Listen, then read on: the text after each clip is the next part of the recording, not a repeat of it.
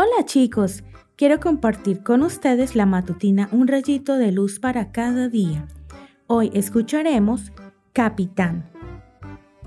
Lo que quiero es que me amen y que me reconozcan como su Dios. Oseas capítulo 6 versículo 6. Me encantan las historias de animales y más si nos dejan una lección para aprender. Te quiero contar la de Capitán, un perrito mestizo que fue noticia en Argentina cuando murió el 20 de febrero del 2018.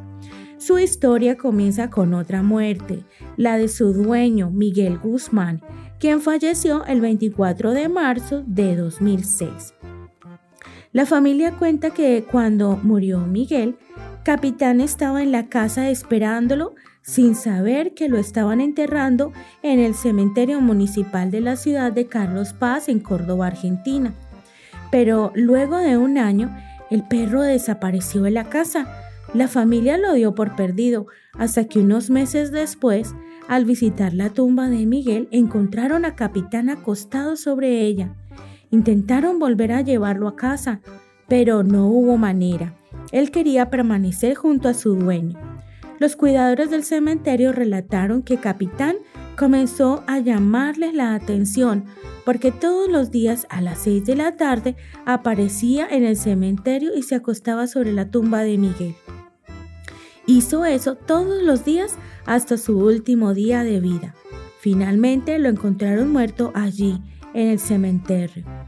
Un portal de noticias de Argentina lo tituló así, Murió Capitán, el perro más fiel de Argentina.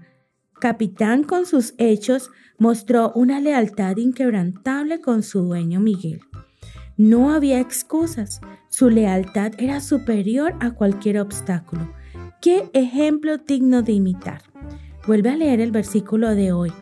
En él, Dios te cuenta que la lealtad es algo que a Él lo deleita, aunque tristemente no es una cualidad muy común en los seres humanos.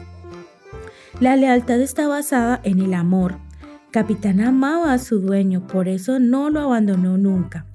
¿Cuánto amas a Dios?